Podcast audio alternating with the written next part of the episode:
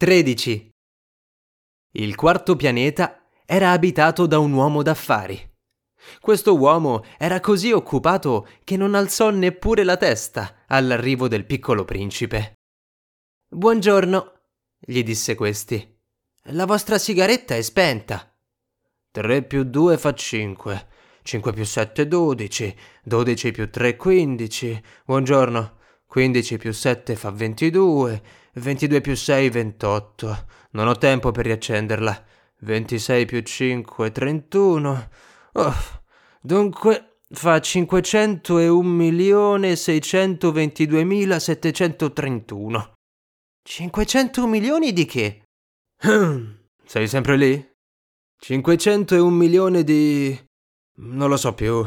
Ho talmente da fare. Sono un uomo serio io. Non mi diverto con delle frottole. 2 più 5, 7. 501 milioni di che? ripeté il piccolo principe, che mai aveva rinunciato a una domanda una volta che l'aveva espressa. L'uomo d'affari alzò la testa.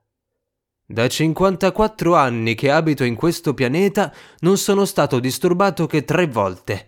La prima volta è stato 22 anni fa, da una melolonta che era caduta chissà da dove. Faceva un rumore spaventoso e ho fatto quattro errori in una addizione.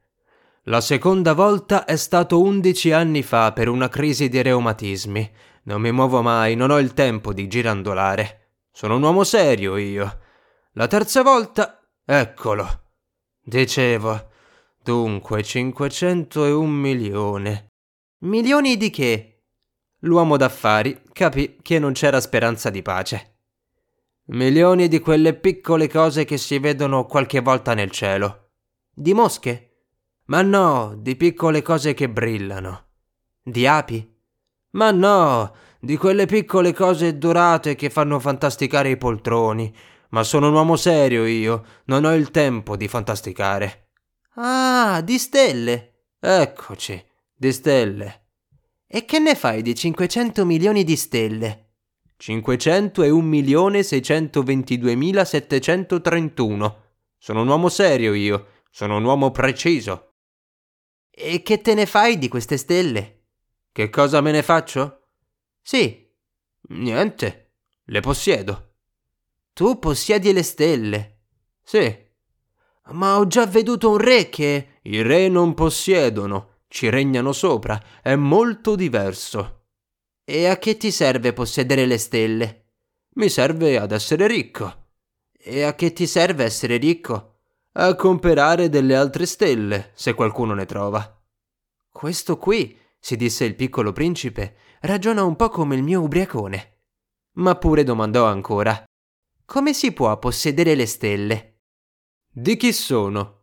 rispose facendo stridere i denti l'uomo d'affari.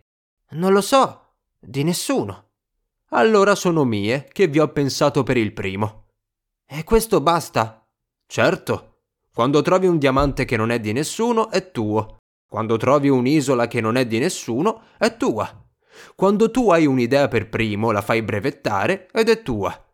E io possiedo le stelle perché mai nessuno prima di me si è sognato di possederle. Questo è vero, disse il piccolo principe. Che te ne fai? Le amministro le conto e le riconto, disse l'uomo d'affari.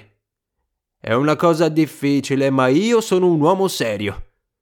Il piccolo principe non era ancora soddisfatto. Io, se possiedo un fazzoletto di seta, posso metterlo intorno al collo e portarmelo via. Se possiedo un fiore, posso cogliere il mio fiore e portarlo con me. Ma tu non puoi cogliere le stelle. No, ma posso depositarle alla banca. Che cosa vuol dire? Vuol dire che scrivo su un pezzetto di carta il numero delle mie stelle e poi chiudo a chiave questo pezzetto di carta in un cassetto. Tutto qui. È sufficiente. È divertente, pensò il piccolo principe. È abbastanza poetico, ma non è molto serio. Il piccolo principe aveva sulle cose serie delle idee molto diverse da quelle dei grandi.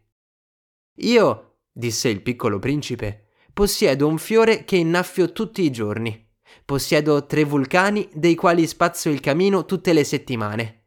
Perché spazzo il camino anche di quello spento, non si sa mai. È utile ai miei vulcani ed è utile al mio fiore che io li possegga. Ma tu non sei utile alle stelle.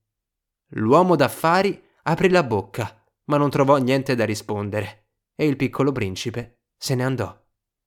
Decisamente i grandi sono proprio straordinari, si disse semplicemente durante il viaggio.